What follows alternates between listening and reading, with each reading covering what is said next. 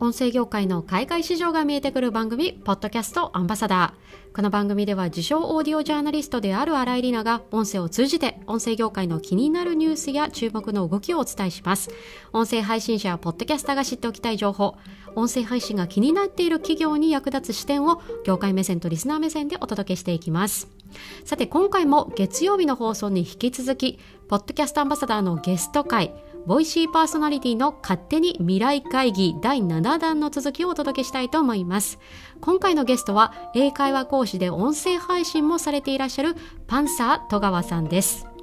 えー、前半では、えー、個人配信者に多い音声配信者によくある孤独感という悩みについていろいろとお話を伺っていったんですがインタビュー後半では音声配信のネタ探しの方法そして音声配信だからこそ気をつけているポイントについてお話をしています。パンサーさん実はツイッターのフォロワー15万人と桁違いなんですがそんなインフルエンサーなパンサーさんの様々な媒体の使い分けの方法も教えてくださいました。配信活動されている方は必聴ですそれではボイシーパーソナリティの勝手に未来会議第7弾後半お楽しみくださいそうですね。まあ、いろんなところでのちょっと孤独感みたいなところがあったんですが、で、えっ、と、これ一人で、こう、いろいろ悩んでるって言った、まあ、最初おっしゃってた中に、えっ、と、ネタ探しネタ探しでちょっと悩むっていうこともあるっておっしゃってたんですけど、はい、これ、あの、今、戸川さんが配信されてらっしゃる、えっ、と、音声の番組って、英語ジャンルなんですよね。あの、はい、で、ポッドキャストの中でも、やっぱり人気ジャンルってニュースジャンルと英語ジャンルなんですよ。すごく競争率が高いジャンルだなと、はい、あの思っていて、で、うん、そんなこう競争率高そうな英語ジャンルでこう戦っているパンサーさんの ネタ探しってどういうふうにされてるんだろうっていうのをちょっとお伺いしたいんです。はい。これいつもどういったところからネタ探して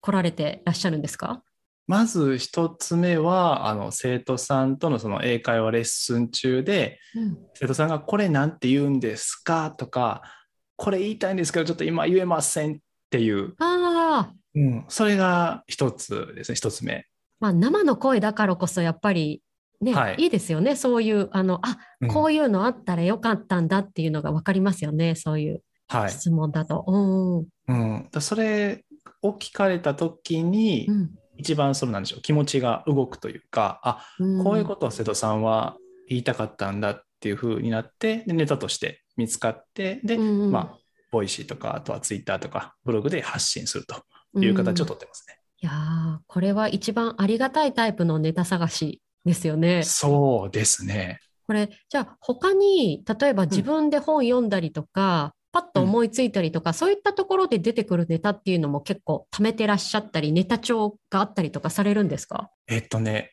はい、あります。うん、で、もちろんその本とかで、あこれ皆さん言いたいだろうなっていうやつを、まあ、ピックアップして、で、うん、えー、発信する。で、あとは、まあ、嫁さんとの会話で、あこれ結構言ってるなとかあと喫茶店とか一人でこう作業をしてる時にパソコン持って作業をしてる時に、はいはい、横の奥様方たちが会話してるのをちょっと聞いて、はい、でこれ英語で言ったら面白いんちゃうかなとかよく使うし使いやすいしすごく身近なあのフレーズ、はいはいはいうん、っていうのはあの、うん、ネタ探しとしての方法ですかね。うん、あそれ面白いですね。あの、うん、カフェの横の人の話を盗み聞きするっていう。そうですね。うん、うん、あでもあのそういう普段一般的に使われている言葉だからこそ、英語で言うとな、どうするのっていうの確かにふとした疑問でありますもんね。そうですね。うん、しかもあのパンサーさんのあの番組のタイトル「3秒英会話」だけにこの、はい、パッと思いついた時に言いたいっていうすごいね、うん、あのかゆいところに手が届くようなあの フレーズがものすごいあるんですよ 戸川さんの番組って。うん、あ、うん、そうそうこれ言いたかったんだったみたいなものが結構あるの、そういう理由だったんですね。あの奥様方が言ってる一言だったり、普段のね、はい、あの家族との会話で出てきた、あ、これ言ったら面白いっていう、こういったところから出てきてたのか。うん、そうなんです。はい。じゃあ、ちなみに最近一押しの、あの、3秒英会話って何ですか？聞いていいですか？一押しだったら、えー、っとですね、僕の生徒さんの一人が、あの、うん、英語で言いたいことが言えませんっていう、もうそのまま。おお、はいはいはい。はい、それですね。あ、そもそも言いたいことが言えませんって訴えたいんだけど、どうしたらいいっていう。困ってると。はいはいはいはい。それですね。それか。うん。まあ、これ、これもそれこそ視点を変えるとね、こう出てきそうだけど、案外、テキストには載ってなさそうなフレーズですね。そうですね。なので、す、べ、てまああの中学英語で言えるんですけど、その文章がこう、パッと出てこない、うん、っていうのは、うん、大きいかなと思いますね。いやまあそれこそこう普段の生活で言いたいっていうね英会話がテーマなだけにそういったね、うん、身近なところからいろんなところからこうネタを探してこられてるっていうのすごいですねこれ。えちなみにこの例えばあの、はい、ニュース番組とか、はい、普段とは全くかけ離れたところ国際政治だったりとか経済ニュースだったりとか、はい、そういったところからこうあこういうアイデアいけるかもっていうこともあったりするんですか？えっとね、そこには目を通してるんですけど、うん、普段使いってなった時に言わないことはないだろうけど使いにくいっていう印象があったりするので、やっぱりもう本当により日常っていうところにフォーカスした方が使いたい。使いたくなる。言ってるから、うん、そこからあんまりヒントは、うん、多くはないかなって思ってますね。うん。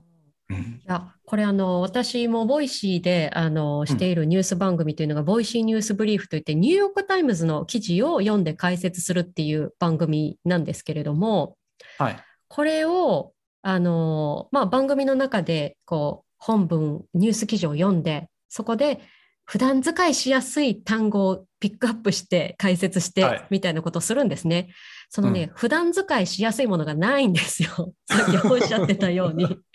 うん、うん、そうなかなかなくてですね、まあ、ニュースから普段使いって言ったところのジャンプが非常に大きすぎて、ちょっとそこはね、うんうん毎週毎週この、えーと、放送準備というのをしてるんですけれども頭こうひねるポイント。ですね。確かに。うん。うん、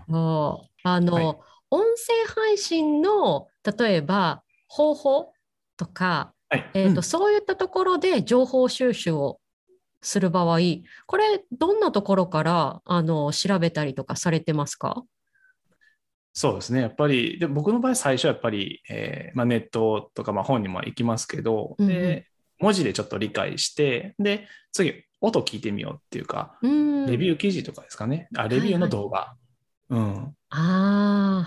そうですね。確かに、あの、 Voicy の中でも、えっ、ー、と、どなたかのマイクの違いを比較してみましたっていう放送をされてる方が何名かいらっしゃって、それは非常に私も役に立ちました。は いはい、だから僕もその、 Voicy のその周平さんっていう方がいらっしゃるんですけど、その方が、はい、あの、うん、ブルーの Yeti を買った、で、えー、レビューしましたっていうので、うんうん、で、聞いて、あ、もう素晴らしいと思って、速攻、アマゾンでポチって、あ、そうなんですね。はい。はい、で、同じことをしたと。これ、あの、今ちょうどこの番組収録前にいろいろあの機材のセッティングとかをね、あの、一緒にしていたんですけども、はい、えっ、と、私、マイク、えっ、と、 Blue Yeti っていうマイクを使っていて、戸川さんも使ってらっしゃるんですが、実は1本じゃなくて2本マイクお持ちなんですよね。はい、今目の前に2本あります。はい、これ、ど、何の2本なんですか？一つが Blue Yeti で、もう一つは？一つが、えっ、と、前の Blue Yeti で、もう一個が最近買ったブルーイエティ X のフラッグシップモデルやったと思います。あら、すごくいいのを買ってらっしゃる。はい、そうですね、ちょっとこれはやっぱり音声配信者としてね、いい音を届けたい、いい声を届けたいという気持ちが高くなって、で、これを買いましたね。こだわっちゃいますよね、マイク。そうですね。やっぱリスナーとしていろんな方のね、音声聞いてると、うん、すごく中身はいいのに、音がちょっとっていう、うん、うん、長時間聞き続けてたらちょっと耳が疲れてきやすくなる。でもある方の、ね、音声配信だったらすごくクリアで聞き取りやすくてで長時間聞いてても疲れにくい、うん、っていうのがあるのでやっぱり、うん、マイクはいいのが、うん、必要だなっていうのは思いましたね。うん、これそれこそあのコロナ禍で Zoom がすごく増えた方にも同じことがなんか同じこと、はい、話を聞いたんですけど、あの、はいはい、やっぱり、えー、リモートで Zoom 会議ばっかりずっとしてると。で、はい、ある人はものすごい雑音とあと、うん、まあ、途切れ途切れの音声しか聞こえない。でもう一方の人はものすごくクリアにいろいろこう声が聞こえてくる。でやっぱり最初の人の声をずっと聞いてると、うん、やっぱりね耳が疲れてくるしやっぱり印象がだんだん良くなくなってくるんですね。うんうん、だからこうねこう音声でもしかしたら職場ではねあんまり目立たなかった人なのかもしれないけどこの Zoom によってこう声がきれいに届くっていうだけでもだいぶね、はい、この1年で印象が変わるっていう人が結構いらっしゃるみたいですよ。そんな話を私結構周りで聞くんです。へえ、はい、そうなんですね。うんね、あのやっぱり Zoom でこのライトがあるとこうね、うん、あのやっぱり見た目もいいしっていうところもあるんですけど、うん、音声もやっぱりねこのリモートワークでの耳疲れみたいなところがを経験されてる方がちらほらいらっしゃるようでそういったところにももしかしたらマイクとか、多少ね、はい、まあマシなあのヘッドホンとか そういうのを買い整えるっていうのでも、少しこのリモートワークが改善するといった方もいらっしゃるのかもしれないです。へえ、だその今のフレーズ、リモートワークのそのね、 Zoom の耳疲れっていうのが初めて聞きましたね、うん、耳疲れ。いや、まあやっぱりね、こう、ね、普段会社で話してるっていうのとやっぱり全然違うスタイルで仕事ねこの1年間ぐらい続けてこられた方やっぱり多くある中でそう、はい、やっぱり聞こえ声がちゃんと届くっていうだけでもストレスが減るんだなというふうにちょっと思ったエピソードでしたね。うん、うん。やっぱ全然ね違いますね。ね、うん、やっぱりこのこだわったマイクじゃなくてもいいんですけどね、まあ、ちゃんと声が届くといったところで、うん、やっぱり、えー、私も戸川さんも今 Yeti のマイクを使ってますと。はい、もうこれはね、ぜひあの、ね、音声配信者とか、あとはね、そのマイク悩んでる方とか、これから始めようっていう方も、ぜひ Blue Yeti をおすすめ おすすめしますね。ねはい。これちょっとね、インセンティブとかもらえればいいんですけどね、 Yeti からね。そうですね、ちょっとね ね、何も発生しないっていう。そうそう、1円も発生しないんですけど、すごく好きですということだけ、お伝えしておきましょう。はい。はい、では、このマイクもね、その声の質っていったところも、あの、まあ、お互いに意識をしている部分にはなるんですが、他に、はい音声配信だからこそ、えー、意識していること、気にかけていること、大事にしていることっていうのは、戸川さん的にあったりされますか？いろいろあります。例えば、うん、えっとね、まあ、マイクから言ったら、えっと、喋る時の距離感、近すぎず、遠すぎずと喋って、でまず収録前は一回テストしてますね。おはいはいはい、はい、自分でこの距離やったらあちょうどいいあの声とかボリュームやなっていうのを確認してから、うんうんうん、えー、と収録するようにはしてますね。うん、ボリューム大事ですよね、やっぱりね。そうですね。あの、うん、ちょっと過去に、 Blue Yeti で自分の音声収録したんですけど、なんか近すぎて音が割れてるところとか結構あって、はいはいはい、で、ボリューム小さくしたら、まあ聞こえるんですけど、うんうん、ちょっとそのノイズが残るっていうかその割れる音が入ったりとかしてあこれちょっとあまり聞いてたら心地よくないかなっていうのはありましたね。あうん、まあ、音割れとかそういった、まあ、機材的なセッティングなんかでもやっぱりちょっと細かいところを気にしてあげることで、うん、まあ、最終の出来上がりが全然変わってくるっていうことですよね。そうです。その小さな気遣いの、うん、なんでしょう積み重ねで、でリスナーの方からしたらそのすごく心地よく聞いていただいて喜んでくださるのかなっていうのは思ってますね。うん確かにそうですね。あの、うん、私もの普段このポッドキャストアンバサダーのこの番組が聞ける場所が例えば Apple Podcast だったり Spotify からまあ聞けるんですね。うん、で自分の番組を聞いた後に次にまた自動再生で別の番組になった時にボリュームがね、うん、結構違うっていうのを最初気づいたんですよ。はいはいはい、うんあります。ね、で私の場合は私の番組はえらいボリュームが小さくってでプロの番組は大きかったんですね。はい、そうなので私の番組を聞こうと思ってボリュームの調節をしてて次の全然違う番組に行った時、うん、ものすごくうるさく聞こえちゃったんですよ。はい、であこれあの例えば業界のスタンダードみたいのなのがあるんだというふうに思って、うん、でそこからちょっとボリューム調整というのをした覚えがあります。あとは、えーと、例えば昔撮ってたその番エピソードの場合はその私が先ほど言ったように、ボリューム結構小さいまま配信されてたりしたので、はい、例えば今、うん、えー、番組内で再放送を時々したりするんです。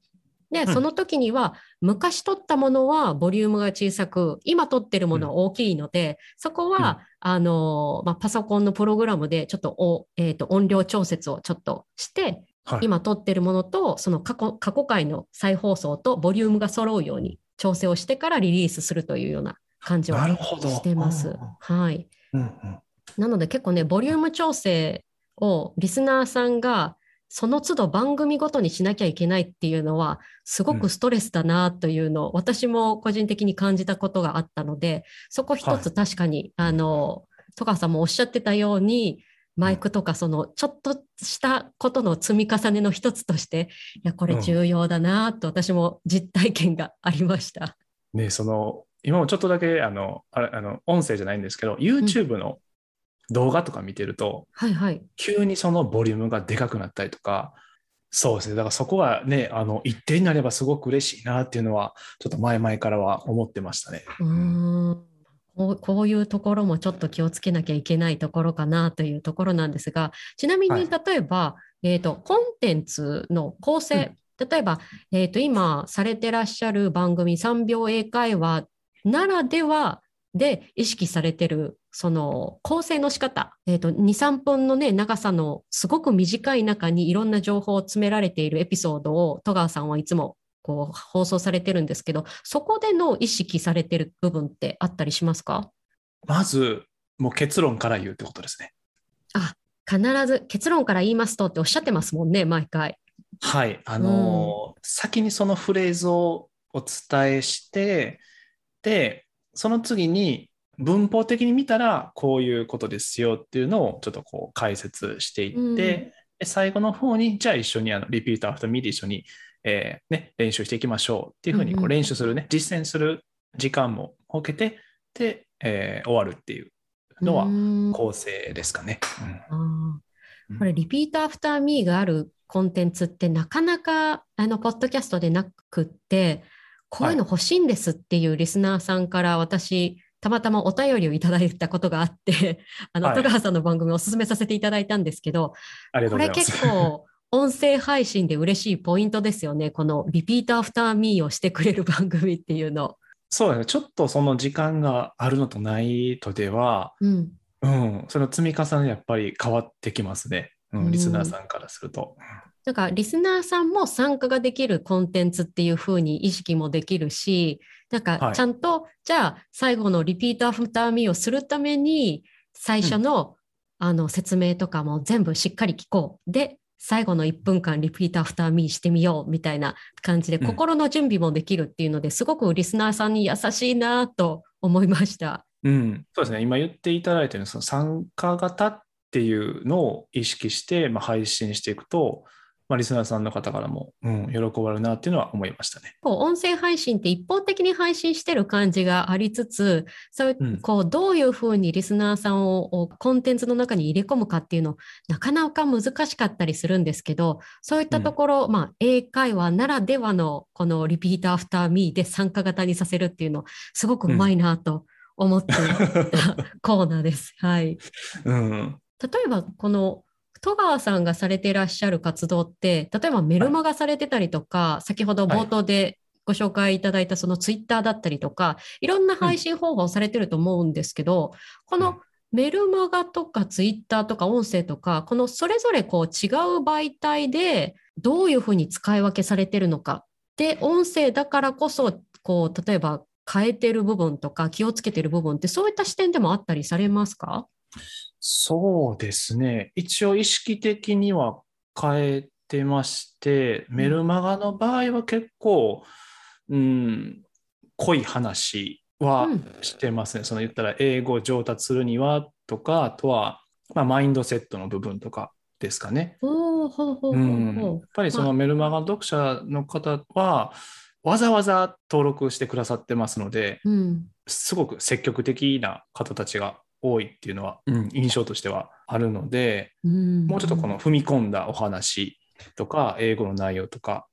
を発信してますね。うん、じゃあ逆に例えばツイッターとか音声、えーと、 Voicy の番組なんかは少しじゃあ反対に軽いって言ったら語弊があるかもしれないんですけど深い話というよりかは、うん、こう皆さん万人に、まあ、伝わるような内容を配信するっていう感じなんですか？そうですね。あのいい意味で軽さは Voicy とかツイッターの方は出している、うん、出ているのかなっていうのはありますね。うん。まあ、ツイッターも140文字しか、まあね、表現って やっぱりできないものですし、ね。うん、あんまり人生の深いところまでっていうとちょっと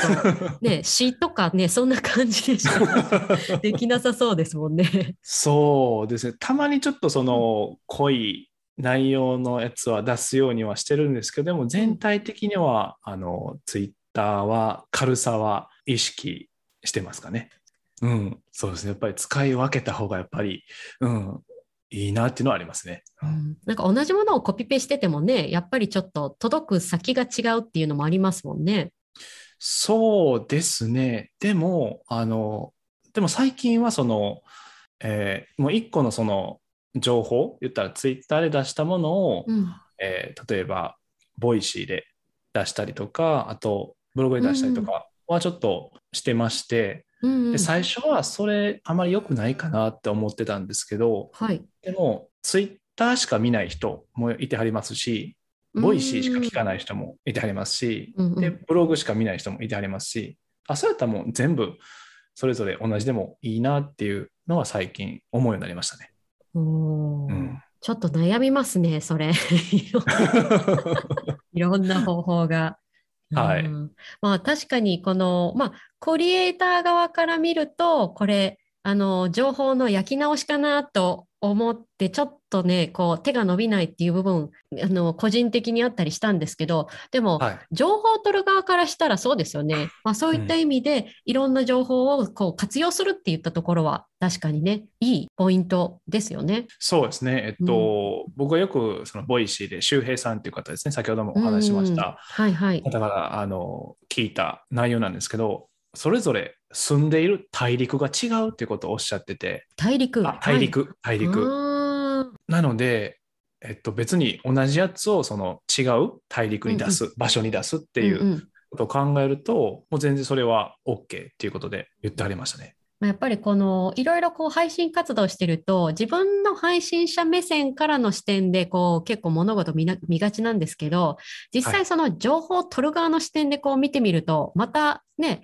やり方が変わってくるかもしれないですよね。うん、そうですね、うん、うん、まあ、そういう視点結構忘れがちではあるけどまあ、そういったところがね、うん、きっかけになって、いろんな、まあ、配信方法を改善していったりとか、ね、いろんなチャレンジに始まったりとかっていうところもあると思うので、はい、まあ、そういうところ、ちょっとまた思い返させていただいたなというふうに、あの、コラボでちょっと感じているところです。はい、はい。ではちょっといろいろと質問をね、あの、お伺いしてきたんですけれども、そろそろ時間になってまいりましたので、はい。はい、最後に、パンサー戸川さんの番組の紹介、あとリスナーの方へのメッセージをお願いしたいと思います。はい、えー、現在ですね、えっと、 Voicy で、えー、パンサー戸川の3秒英会話っていうのをやってます。で、毎朝、えー、6時に配信しています。で、えーまあ、1本あたりだいたい3分から4分ぐらいの内容で、えー、気軽に中学英語のレベルで学べるようになってますので、ぜひ、えー、登録、フォローお願いします。まあ、英語ですね、えー、学ぶのはまず楽しむということがすごく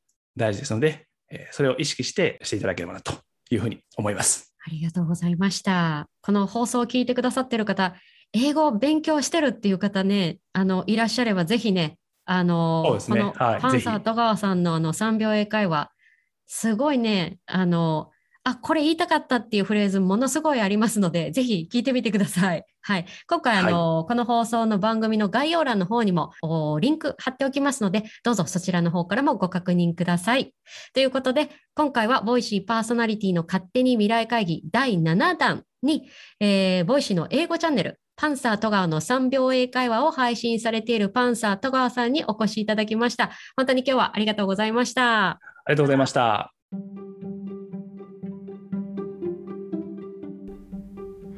さて今回のゲスト回後半いかがだったでしょうか？いろんなプラットフォームを使い分けてきたパンサーさん。今では情報を取る側フォロワーさんやリスナーさん目線でどのような配信活動をしていくのかという点でもまた興味深い取り組みをされているというお話最後にお聞きすることができました、まあ、今回英語学習というジャンルで配信されているパンサー戸川さんをお招きしたんですがこの番組を聞いてくださっている方で毎日短時間で続けられる英語学習の方法なかなかまだ出会ってなかったんだよなという方いらっしゃいましたら音声で続けるというのも実は習慣化に良い方法なんです。